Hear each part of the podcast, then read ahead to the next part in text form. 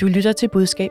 Jeg har faktisk respekt for, at øh, der er folk, hvis de føler, at øh, deres person og deres udtalelser og anden står i vejen for det vigtige arbejde, vi har i Nye Borgerlige, så har jeg faktisk stor respekt for, at der er mennesker, som øh, kan sætte sig selv øh, bagerst. Nye Borgerliges formand, Lars Bøje Mathisen, må vinke farvel til partiets nye næstformand, Henriette Ærgemann, efter mindre end to uger. Spørgsmålet er, om han også kan vinke farvel til stormen om konspirationsteorier og skøre vaccineudsagn. En storm, der ramte partiet, da BT og Ekstrabladet gravede flere voldsomme Facebook-kommentarer om coronavacciner op fra næstformandens fortid. Fik Lars Bøje vaccineret nye borgerlige mod tossemarkatet? Virker sætningen, det er ikke en retorik, jeg personligt ville have brugt stadig? Og kan man undslå sig et interview med medierne, fordi man er i IKEA? Velkommen til Budskab, Fagbladet Journalistens podcast om ugens vigtigste kommunikationssager. I dag skal vi også tale om bryggerigiganten Carlsberg, som rettede en decideret bred side mod den gamle tante i Pilestræde, mit navn er Marie Nyhus. Vi er tilbage fra en lille vinterferie, og jeg sidder her i selskab med to erfarne kommunikationsrådgivere. Det er dig, Tine Lund Bredlav, partner i bureauet White Cloud og tidligere særlig rådgiver for de radikale Marianne Hjelved. Velkommen. Tak skal du have. Så er vi dig med, Kasper Strand, kommunikationschef i Patienterstatningen og tidligere taleskriver i Statsministeriet. Også velkommen til dig. Tak for det. Tine, hvor vil du egentlig helst være kommunikationsrådgiver lige nu? Jamen, det vil jeg helst være i kongehuset, fordi jeg synes, dronningen har lavet et rigtig fint comeback-interview oven på den her meget, meget store krise, der har været i kongehuset, øh, som har udspillet sig for åbent tæppe på en helt anden måde, end vi har været vant til at se kriser i kongehuset øh, det sidste år. Er det krisen om titlerne? Det er krisen om titlerne, det er krisen om Herlufsholm, det er øh, utrolig mange øh, nye sider af kongehuset, vi har fået lejlighed til at se i den forgangne tid. Mm. Altså, som jeg forstår det, så er det Weekendavisens Martin Krasnik selv, der har henvendt sig til kongehuset og bedt om et interview med dronningen. Så hvad er det egentlig, kongehusets øh, kommunikationsafdeling har gjort så godt her? Jamen, jeg synes, det er klogt, at de vælger at sige ja tak til Weekendavisen, som er et medie, som jo alene er dis ved deres vælgere, hvilket allerede giver sådan en distance og lidt en ophøjethed, øh, som jo er den position, som jeg mener, kongehuset skal indtage. Altså, de kæmper rigtig, rigtig meget med, ligesom alle mulige andre kongehuse i, i hele Europa, og både være i øjenhøjde med befolkningen, så de har en legitimitet i forhold til at få deres apanage og så videre, samtidig med, at de skal være ophøjet og distanceret og være de her nationale overhoveder, som vi alle sammen kan læne os op af i krisetid og også kan se op til. Og der synes jeg, det er klogt at sige ja til Martin Krasnik. Jeg er ret overbevist om, at han ikke er den eneste journalist, der har bedt om at få et interview med dronningen oven på øh, den her titelkrise. Så øh, jeg synes, det er klogt, de vælger ham. Godt valg af journalist og godt valg af medie. Ja, det synes jeg. Tine, tilbage den 11. januar, der sagde du til K-Forum om formandsskiftet i Nye Borgerlige, at det ligner en kontrolleret proces, og, citat, jeg vil gerne rose Pernille Vermund og partiet for den taktiske håndtering af hendes afgang og kommunikationen omkring den. Mener du stadig det? Jamen det gør jeg, fordi jeg synes, Værmund hun kom øh, rigtig fint afsted. Jeg vil sige, det efterspil, der har været efter Lars Bøje er træt, øh, trådt til, og nu også øh, konflikten med den nye næstformand, som jo så ikke længere er næstformand, øh, det har været et helt andet kaos, der har udspillet sig der. Så lad os se lidt på det. Øh, vi skal tilbage til den 7. februar til Fredericia Idrætscenter, hvor Nye Borgerlige skulle vælge ny næstformand. En af de seks kandidater til næstformandsposten, det var byrådsmedlem i Kalundborg, Henriette Ergemann. Vi skal have genskabt et Danmark, hvor vogisme, feminisme, klimahysteri, global pandemiangst, tåbelige EU-regler, knæfald for islam og grådige globalister aldrig må være en rettesnor for, hvor vi er på vej hen. Der var 317 partimedlemmer, som stemte, og ud af dem, der stemte, der var 204 alle på hende. Og jeg skal sige tillykke til Henriette Erkemann, som er ny politisk næstformand. Velkommen til.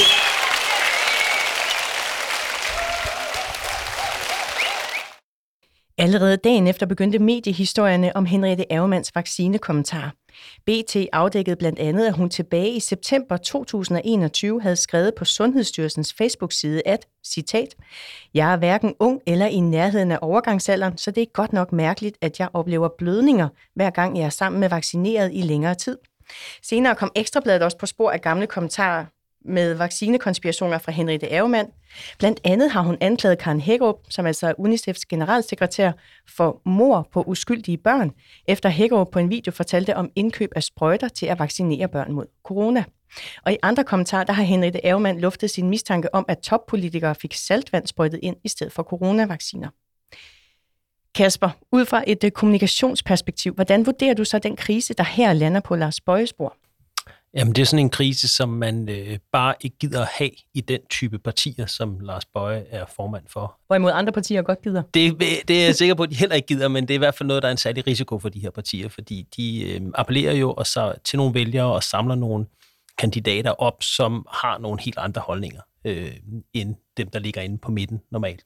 Og derfor så bruger man jo også de her partier tid på at screene øh, for øh, holdninger, som virker alt for, for langt ude. Øh, og det har man jo ifølge BT's øh, oplysninger også gjort her, men øh, åbenbart ikke godt nok. Så de er havnet i sådan en kommunikationskrise, fordi de, øh, der ikke internettet aldrig glemmer. Hvad er det øh, nærmere, du mener, når du siger, at det Nyborgerlige appellerer til nogle vælgere, der har nogle andre holdninger, end de fleste andre vælgere har? Ja, men de er jo et parti, der er ude på fløjen. Øh, og de partier, og det tror jeg, hvis man spørger i Dansk Folkeparti, øh, det kan de også skrive under på, øh, og har kunnet i hvert fald øh, i, i mange år, der øh, er der altså bare et arbejde med, i gamle dage, der kaldte man det landsbytosser med sådan et nedladende ord. Øh, men der er et arbejde med at sortere de allermest øh, utrærede fra. Og det øh, er jo det, man er, man er jo bange for, at det her sker, at der lige pludselig kommer nogen ind, som giver et billede af partiet, som er for langt ude. Altså det, som Ekstrabladet kalder tossemarkedet. Ja, det er Ekstrabladets ord. øh, Henriette Aumann, hun gav ikke interview hverken til BT eller Ekstrabladet om de gamle øh, vaccinekommentarer, og ifølge Lars Bøje selv, så er det faktisk ham, der har rådet hende til ikke at stille op. Lars Bøje, han stillede så til gengæld op i BT's podcast Slottet og Sumpen. Skal der så være plads til, at jeres næstformand offentligt sætter spørgsmålstegn ved, om vaccinerede mennesker kan få andre til at bløde? Jeg synes at det er da rart, hvis man stiller spørgsmålstegn ved noget, du ikke ved. Jeg vil da være meget mere bekymret, hvis folk ikke stiller spørgsmålstegn og ikke spørger og gerne vil have viden omkring noget, som de, de, de, øh, de ikke ved. Tine, det som jeg hæfter mig ved i det her interview, det er, at Lars Bøje, han ligger jo ikke direkte afstand til Henrik Ermanns kommentar om blødninger og øh, coronavacciner. Øh, er det en klog strategi? Jamen, der er det jo så længe, at han gerne vil bakke sin næstformand op og tror på, at hun skal blive siddende på posten. I det sekund, hvor at tilliden til hende og opbakningen til hende forsvinder, så er det utrolig nemt at finde de her klips frem og holde, ham, øh, holde dem op for, over for ham og sige, jamen, hvad er det egentlig, du mener? Hvorfor var det, du støttede hende, og hvor er det, I står nu? Så øh, i momentet virkede det klogt, men øh, retrospektivt, så ser det ikke alt for godt ud. Men kunne han ikke også have bakket hende op ved at sige, at det er måske ikke en øh, særlig øh, god formulering, og det er måske ikke lige Nye Borgerliges politik, men hun er stadig den rigtige næstformand for, for partiet?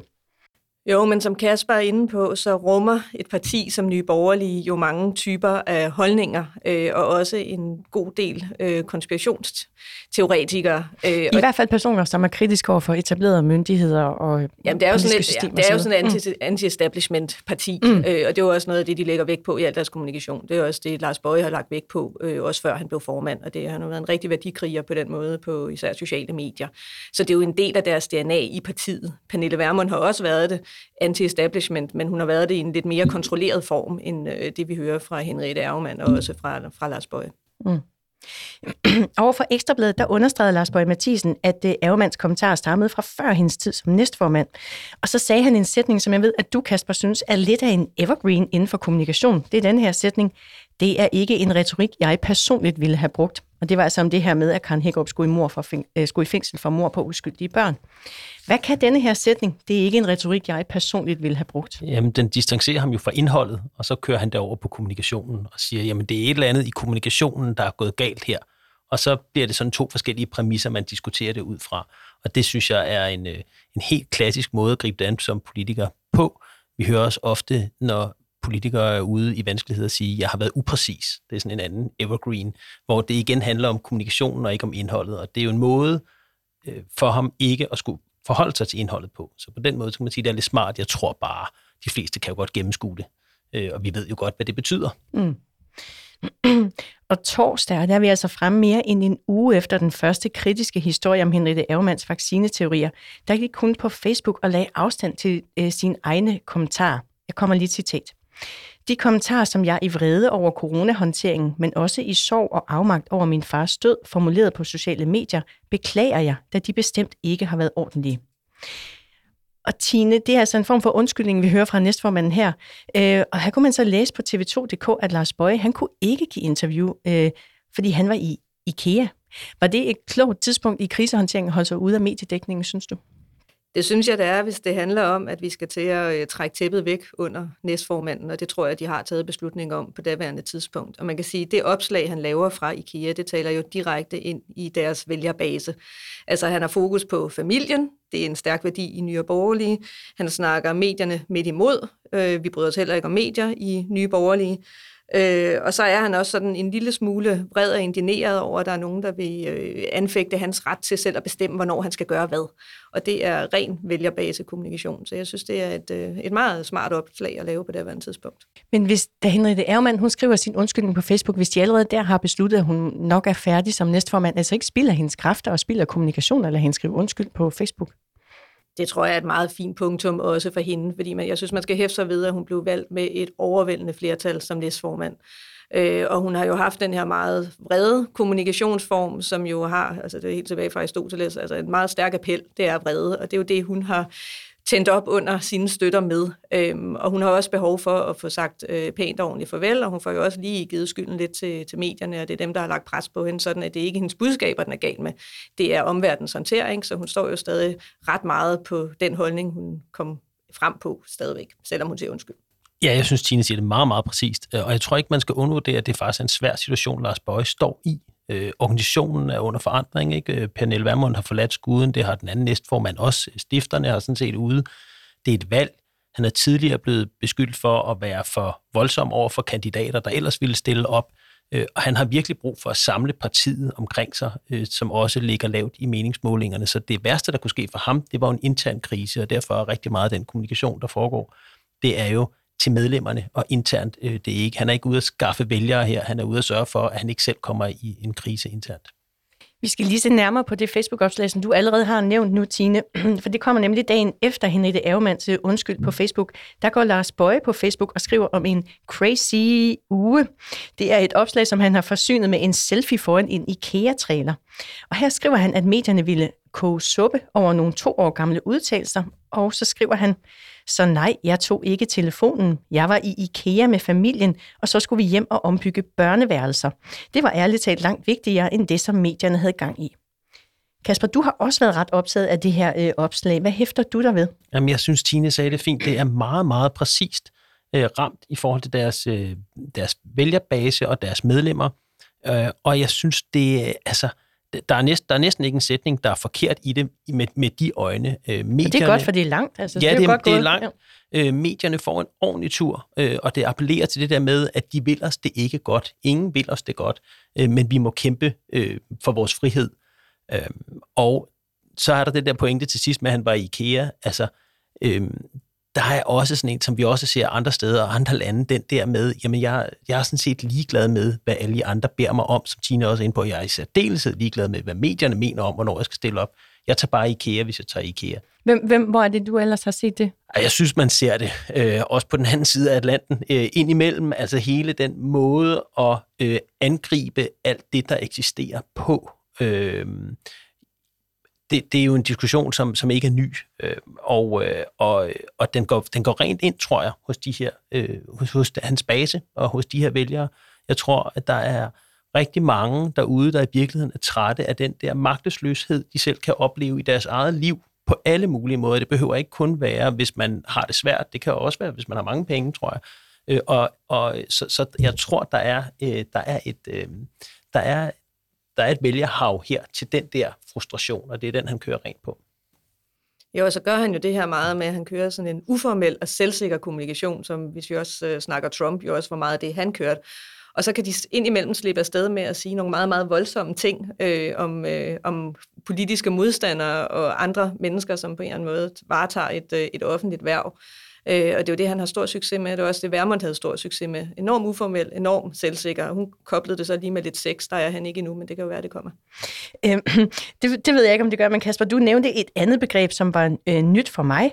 Øh, det hedder, jeg tror, jeg, jeg tror det udtales reductio ad absurdum. Hvad er det for noget, han gør? Ja, men det, var, det er undervejs, i, når han skal håndtere øh, selve den her, øh, øh de her spørgsmål, han får øh, der bruger han flere gange det her med, jamen, øh, skulle jeg, altså, han bliver spurgt om, hvad han synes om det her opslag, og så siger han, og hvad det har af konsekvenser. Så siger han, jamen skulle jeg tjekke, eller vide, eller forsvare... Altså Ærgemands kommentar. Ærgemands kommentar. Ja. Skulle jeg forsvare, hvad 10.000 medlemmer mener eller skriver?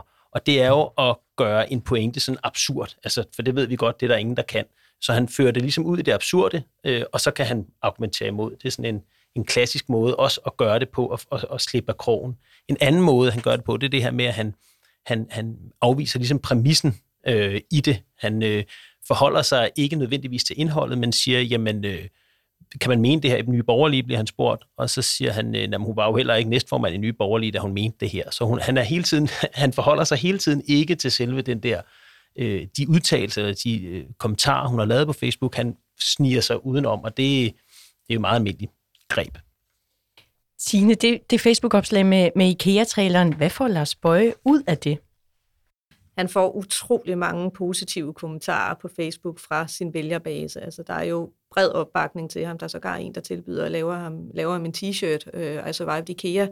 Øh, vi ved alle, at det er den største udfordring i parforholdet at tage en tur i IKEA, og den klarer han samtidig med, at han håndterer en øh, politisk krise i sit parti. Så jeg tror, at han sikrer opbakning internt i sit vælgerhav.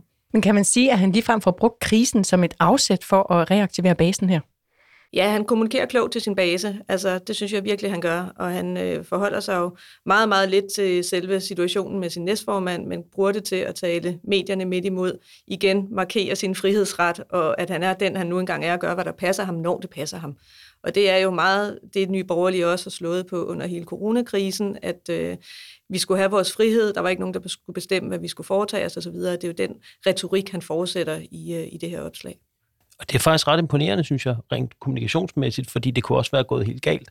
Øh, BT afdækker, hvordan Henriette Ergemann tidligere ikke har kunne få lov til at stille op, og det taler, men jo er meget populær, og det stiller, øh, det, det rammer ind i den konflikt, han forvejen var i med at være forenrådig. Så det, at han faktisk forventer det her til noget, hvor han samler vælgerbasen, det, øh, det synes jeg faktisk ikke er helt tosset gået. Jeg er meget enig. Men det er jo i hvert fald ikke noget, der dæmmer op for, at mandag denne her uge, så trak hende det ærgermand sig fra næstformandsposten. Det annoncerede hun på Facebook, hvor hun skrev, at den seneste uge har været sindssygt hård for hende, hendes familie og for partiet. Lars Bøje, han gav sin kommentar til hendes afgang til flere medier dagen efter. Det var tirsdag, da han var på vej ind til gruppemøde på Christiansborg. Her blev han blandt andet spurgt, om han kendte Henriette Ærgemanns vaccinekommentar, inden hun blev valgt som næstformand. Nej, altså jeg, jeg tror, at den med øh, menstruation, den tror jeg, jeg, jeg kendte til. Øh, men, men den øh, med, øh, med, jeg tror, det var med Magnus Heunicke, og den med saltvand og sådan noget, nej, det havde jeg ikke kendskab til. Men nu er det ikke fordi, men jeg har et, øh, et gruppemøde nu her, så jeg bliver nødt til at lukke den af. Hvis du havde været opmærksom. Kasper, det svar, det stussede du over. Hvorfor? Jamen, jeg synes, her begynder det at blive en lille bit smule farligt for ham. Øh, fordi her er vi jo ude i, hvad han selv har vidst og selv har gjort. Øh, og han er også hurtig til, og han skulle sikkert ind til sit, sit gruppemøde. Det, det, det, Det var belejligt. Det var belejligt, men det skulle han da selvfølgelig nok også. Men, men her begynder det der med hans, hans formulering også. Jamen, jeg tror, jeg vidste til det her. Åh, oh, der, der sidder jeg altid lidt med, med tæerne øh, sådan småkrummet, fordi øh, altså, han skal helst ikke tages i at have vidst for meget og have sanktioneret alt muligt. Så kan det faktisk godt begynde at, at blive lidt farligt, tror jeg. Og Tine, siden Henriette Ærgemann annoncerede sin afgang, der har der har ikke været øh, fred i partiet, kan man sige. Nye Borgerlige har aflyst et vælgermøde, og de har ekskluderet flere hovedbestyrelsesmedlemmer. Øh, vi har hørt Lars Bøje i flere medier. Han har blandt andet været i Berlingskes podcast Pilestræder. Jeg har hørt ham igen øh, i Radio 4 her til morgen. Du talte før om dronningens store comeback-interview i Weekendavisen. Hvis du nu sad øh, øh, hos Lars Bøje som rådgiver for ham, hvordan ville du råde ham til at lave et comeback-interview, hvis du overhovedet ville det? Jamen, det ville jeg jo egentlig nok råde ham til. Altså lige at øh, træde et skridt tilbage, trække vejret, få styr på de interne tropper, få samlet folk omkring sig og ligesom få sat en retning for, hvad er det så, vi skal. Og så vælge et medie, for eksempel Jyllandsposten, hvor at man kunne få en øh, god, lang søndagsartikel, hvor at han kunne lægge sporene for, hvad det er, nye borgerlige vil. Nu kan jeg så se, at han vælger at gøre noget helt andet, og det synes jeg er rigtig interessant at følge, fordi han kommunikerer jo bare videre. Altså, han fortsætter bare. Øh, og jeg vil sige, at øh, han, han lægger lidt skinnerne, mens toget kører, og jeg er ret spændt på at se, hvor det ender hen, om det er på vej mod afgrunden, eller om øh, han får drejet af, inden at, øh, at de når ud til kanten. Og hvad med BC, som startede hele den her affære? Skal han give dem et længere interview? Det kan man jo altid diskutere, øh, om man skal tage fat i det medie, som har, øh, har startet fortællingen, øh, og jeg synes, det afhænger lidt af, hvad, hvad formålet er. Jeg tror, at i det her tilfælde vil jeg nok ikke tage BT, fordi de har så utrolig mange dårlige historier på ham, og der vil jeg vælge et andet medie, som ikke har øh, behov for at få genbekræftet sine pointer, men som måske også kunne være mere interesseret i at, at kigge fremad. Men er det ikke lidt ufint, når det jo netop var dem, der startede fortællingen? Altså at gå udenom BT? Jeg synes ikke, man skylder BT noget i den her sag. Jeg tror ikke, at jeg vil råde ham til at tage sådan et længere øh, comeback-interview, fordi jo mere tid der er til at grave i det her, jo, jo værre og sværere bliver det. Altså, jeg forestiller mig, om et halvt år, så har vi glemt det her. Så du vil råde ham til det, han gør? Stille op til ja, de løbende interviewforspørgsler, der kommer? Jeg, jeg tror, jeg vil tænke, at det her det går over. Hun er ude, hun har sagt pænt farvel. Der var 14 dage, hvor der var rod i det, samtidig med, at der var øh, organisationen var i opbrud. Det går over, og det er alligevel et parti, som kan rumme det. Øhm, så det, det har vi glemt øh, om ikke så længe. Men der tror jeg, at det han skal snakke om, han skal selvfølgelig ikke snakke om krisen i sådan en comeback-interview, der skal han tale om, hvad er det, han vil med sit formandskab, hvad er det, han vil, og så skal han gøre præcis ligesom dronningen, som har en kort afmålt kommentar til, jamen hvad var det, den her titelkrise, den handlede om, og hvordan er det så, vi kommer videre. Og det synes jeg, at han skal, øh, det synes jeg, han skal lære af.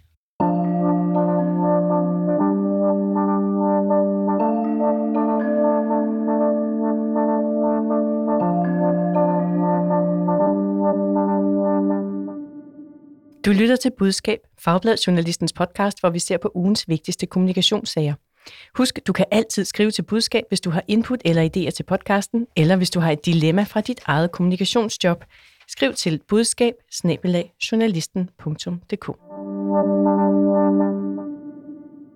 Kasper, hvor vil du nødigst være rådgiver lige nu? Jamen, jeg har valgt øh, Metroselskabets øh, kampagnestab. Ja øh, oven på den kampagne, de havde om, øh, at man skulle tage, sådan tolkede jeg den i hvert fald, metroen i stedet for cyklen. Hvorfor tage kampen, når man kan tage metroen, hedder teksten, med ja. billede af en cyklist? Ja, og øh, den har de jo fået øh, en lille smule hug for rundt omkring, øh, og øh, det kan man måske godt forstå, set i bagklogskabens klare lys. Altså, det de kommer til at fortælle eller signalere, det er jo, at øh, man skal hoppe ned i metroen, i stedet for at tage cyklen, og det står jo lige i modsætning til det Københavns Kommune og alle andre øh, har kæmpet for i mange år, flere cyklister. Så det er sådan nogle skattekroner, der arbejder mod andre øh, skattekroner. Men Metroselskabet har sagt til TV2 Kosmopol, at det her er en mindre kampagne, der kører over en kortere periode, og at øh, kampagnens formål er ikke at få folk til at droppe cyklen, men at få dem til at supplere cyklen med metro i stedet for med bil. Øh, er det ikke et godt argument for alligevel at køre frem med kampagnen? Jo, men så skulle det bare have været en anden kampagne, øh, og så skulle man nok ikke have haft en cyklist i modvind på øh, plakaten. Det øh, er selvfølgelig en mindre kampagne, og det er selvfølgelig ikke en kæmpe, en kæmpe, et kæmpe problem, men øh, den rammer ikke helt præcist. I sidste udsendelse af budskab, der talte vi om Carlsberg, efter deres årsregnskab viste, at bryggerigiganten tjente tæt på 2 milliarder i Rusland sidste år. Eksperterne Nana Vestgaard og Henrik Kjermgaard var enige om, at Carlsbergs kommunikation om deres Rusland-exit kan blive en udfordring for virksomhedens omdømme. De har selvfølgelig et problem i forhold til deres kommunikation, fordi de havde jo ikke behøvet at sætte sig op på den moralske hest, de satte sig op i marts. De følte sig nok presset til det, øh, men når man vælger at, ligesom at sætte sig op på den moralske hest, så skal man også ride på den. Det er stadigvæk ikke forbrugerne. Carlsberg, de sælger øl, det skal de nok blive ved med. Men det er, hvis deres, altså dem, der investerer i dem, det er, hvis de begynder at reagere, så begynder de også at reagere, fordi det er der, hvor de alvorligt også kan få nogle omdømmelser, som har konsekvenser for dem. Samme dag gik Carlsberg ud med en opsigtsvækkende pressemeddelelse, som de lagde på LinkedIn og på deres hjemmeside, både på dansk og på engelsk. Carlsberg kritiserer dækningen i Berlinske Tidene, hedder den danske udgave, og indledningen lyder. Berlingske har gentagende gange lagt spalteplads til en meget ensidig dækning af Carlsbergs udmeldinger i forbindelse med frasalget af vores russiske forretning. Kritik er altid velkommen, og man må meget gerne være uenig i de beslutninger, Carlsberg træffer. Det er derimod ikke ok, at man bevidst lukker øjnene for fakta, fordrejer sandheden og undlader at videregive væsentlige pointer, der kan være med til at nuancere debatten. Tine, hvad mener du om denne her udtalelse fra Carlsberg?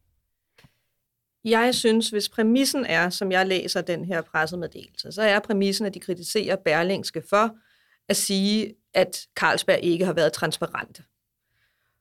Fordi Carlsbergs opfattelse er, at de tidligere har været ude og kommunikere de fortællinger, som Berlingske kommer med nu. Og det er jo investorkommunikation. Det er jo ikke mediekommunikation. Det handler jo om, at hvis det viser sig, at Carlsberg har tilbageholdt oplysninger, så har de et reelt problem i forhold til deres investorer. Så jeg kan godt forstå, at de har et behov for at kommunikere til deres investorer. At de så vælger at gøre det med en pressemeddelelse på den her måde, det kan man så diskutere. Hvad mener du? Jamen, jeg, altså hvis præmissen er igen, at der skal være fuld transparens, så kan jeg godt forstå, at de har sendt en pressemeddelelse ud, fordi så siger de, se, vi lægger alt frem. Jeg tror, at hvis jeg skulle kommunikere direkte til mine investorer, så vil jeg gøre det på en anden måde. Så vil jeg, jeg regner med, at der er ret mange, der tager telefonen, hvis Carlsbergs direktør ringer. Så vil jeg nok sætte ham i spil i forhold til både at ringe rundt til de vigtigste investorer, tage møder med dem, og eventuelt også sende et, øh, et mere internt skriv rundt til dem, man havde behov for at holde rigtig tæt på. Altså holde det mere på de interne linjer? Ja. Mm. Øh, Kasper, hvad mener du om udtalelsen? Jamen, jeg var faktisk i tvivl. Først så tænkte jeg, at det her det er meget, meget sjældent en god idé at begynde at øh, gå efter et specielt medie, øh, et særligt medie. Men jeg er faktisk kommet frem til en konklusion, at jeg tror, at Carlsberg må være godt tilfreds med, med det, der egentlig er sket. Øh, de øh, har øh, haft en, der har været noget diskussion i Berlingske, men som Tina er inde på, så er det jo en masse interessenter, øh, aktionærer, alle mulige omkring den, de i virkeligheden kommunikerer til, og der, det, jeg tror, de tager det her budskab meget fint ned. Altså i hvert fald så har Carlsbergs kommunikationsdirektør Tanja Frederiksen givet et skriftligt interview til K-Forum om den her pressemeddelelse, hvor hun siger, at det handlede om at sikre Carlsbergs omdømme, og hvor hun også fremhævede, at Carlsberg har fået meget positiv respons fra en række forskellige interessenter og andre virksomheder. Hun har desværre takket nej til at blive interviewet her til budskab, men hun har sendt mig lidt uddybende oplysninger, blandt andet at målgruppen for Carlsbergs udtalelse, det er både Berlinskes læsere, offentligheden bredt og Carlsbergs nære stakeholders, og at de fik ideen til pressemeddelelsen pressemeddelelsen dagen inden publicering. Så har jeg spurgt hende, hvad det var for stakeholders, der har reageret positivt på udtalelsen, men det har hun ikke svaret tilbage på. Tine, du satte før spørgsmålstegn ved, om det her er det rigtige greb til at kommunikere det her budskab. Øh, med den her viden fra Tanja Frederiksen, giver det så bedre mening, at de sender en særskilt pressemeddelelse ud, som handler om at kritisere Berlinske dækning? Jamen, jeg, altså, jeg har også været meget, meget i tvivl, og jeg synes faktisk, det her det er en af de sådan, sværeste sager, øh, jeg har været med til at skulle vurdere her. Det er godt, vi kan udfordre vurdere, her, vurdere her i budskab, fordi altså, jeg er jo helt enig i det, der blev sagt i sidste uge med konflikten mellem moralsk og økonomisk kommunikation.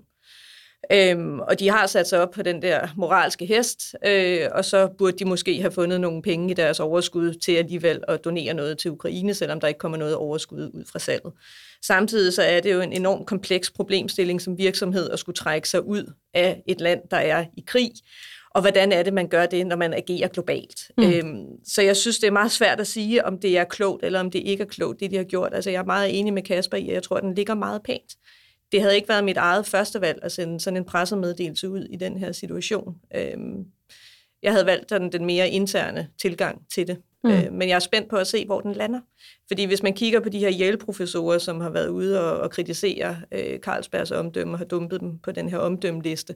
Hvis man kigger ind i, hvem der ellers ligger højt øh, og bliver rated rigtig højt, så gør Heineken, som jo også producerer øl, og også stadig er i Rusland. Så det er sådan lidt, hvad er det, vi vurderer den her sag på? For jeg tror, at nogle gange, så har vi i, øh, i Danmark en, en meget, meget høj grad af moral og en meget stor forventning om, at andre agerer ude i verden, ligesom vi gør. Og det tror jeg desværre bare er et, er et fortal, der gør. Og det er jo den virkelighed, Carlsberg opererer i, og Carlsberg skal forholde sig til. Og så er der jo den her diskussion om, at nu har investorerne været ude og lægge pres på Carlsberg. Øhm, med mit kendskab, som alt andet lige er begrænset til, hvem det er, der er store investorer i Carlsberg, så tror jeg ikke, det hverken er øh, PFA eller akademikernes øh, pensionskasse, som er de allerstørste investorer, og hvad hedder det? Øh, så det er klart, det er jo også en lidt en gratis omgang for dem at gå ud og sige, at de har en forventning om, at Carlsberg går ud af, af Rusland. Men så lad os lige se, fordi for snart to år siden, der talte vi her i budskab om nemlig.com, som også gik til angreb på et medie, og dengang der var det dagblad Politikken, der var i skudlinjen. Online-supermarkedet skrev i en pressemeddelelse og også et brev til deres kunder, at politikken var blevet pennefører i en smedekampagne for 3F, efter at politikken havde bragt flere kritiske artikler om dårlige arbejdsforhold for blandt andet nemlig.coms chauffører. Hverken Martin Witt Ankerstjerne eller Trine Krohmann Mikkelsen mente, at det var en klog strategi for nemlig.com. Det synes jeg bestemt ikke, det er, øh, og det er meget sjældent, at øh, man skal gå ud og kritisere medierne. Øh, men når det ikke er det her, så er det fordi, hvad skal man klandre politikken for? De passer deres arbejde. Alle dem, der ikke læser politikken, de får jo så flyttet opmærksomheden over på, hvad der sker. og, og, og, og du flytter også samtidig også alt ansvar væk fra dig selv. Der, der er noget, der bare ikke harmonerer i det her. Kasper, det kan jo lyde som om, at øh, Carlsberg sluppet noget bedre fra at angribe en medie, end nemlig.com gjorde. Hvorfor det? Jamen, som jeg husker det, så handlede øh, nemlig.coms problemer også om, at de skiftede meget strategi undervejs. Øh, der var sådan to, tre, fire forskellige positioner, og så var der den her kamp med 3F. Altså, der var jo det, der var, det var mere komplekst end som så. Øh, omkring Carlsberg, så, så øh, rammer de ind i det, jeg synes mange andre virksomheder også ryger ind i, at vi har svært ved at forstå ude af os almindelige mennesker, at hvis et land overfalder et andet og slår, jeg ved ikke, tusinder og tusinder ihjel og opfører sig fuldstændig vanvittigt, at det så er svært at lukke butikken og tage øh, materialerne med hjem og sætte et skilt på døren, der siger, der er lukket. Altså, den der, for det der, det, der, der er nogle forskellige præmisser, og jeg tror også, det er det, Carlsberg jo forsøger. Vi har også set Ørsted siden øh, var ude i virkeligheden, selvom det er noget andet, så var DBU ude i samme problemstilling under VM. Altså, der er nogle regler her, vi skal følge som organisation, og som offentlighed, der står vi bare og siger, gælder de regler, når det er, at der bliver bumpet nedover. Øhm, og og det, det, det må være en svær situation at, at kommunikere i. Tine, hvad siger du? Hvorfor slipper Carlsberg bedre fra at angribe Berlinske, end nemlig der kom fra at angribe politikken? Jeg tror, det er fordi, at Carlsberg det er en international problemstilling. Nemlig, det var meget dansk, det var meget nært, det var 3F, de var op imod, det var en konflikt, der var til at forstå. Det handlede om øh, dårlige arbejdstagervilkår og en fagforening, som gerne ville have tegnet en overenskomst. Altså, man kan jo også se, efterfølgende har de tegnet overenskomst nemlig, så de har ligesom fået bragt orden i egen, eget hus. Øh, Carlsbergs sådan forretningsmæssige problemstilling er bare en anden, end den nemlig stod i. Tine Lund Bredlav og Kasper Strand, tak for at være med i budskab i dag, i stedet for at tage i IKEA. Du lyttede til Budskab, Fagbladet Journalistens podcast om kommunikation. Udsendelsen i dag er tilrettelagt af Sandra Korsgaard og mig. Mit navn er Marie Nyhus, og jeg er redaktør og vært på Budskab. Rakkerpak Productions står for lyd og teknik. Du hørte klip fra TV2 News, Nye Borgerliges Facebook-side, BT's podcast Slottet og Sumpen og Ekstrabladet. Husk, at du altid kan skrive til os, hvis du har input eller idéer. Skriv til budskab Hvis du kan lide at lytte til budskab, så giv os meget gerne en anbefaling. Tak fordi du lyttede med.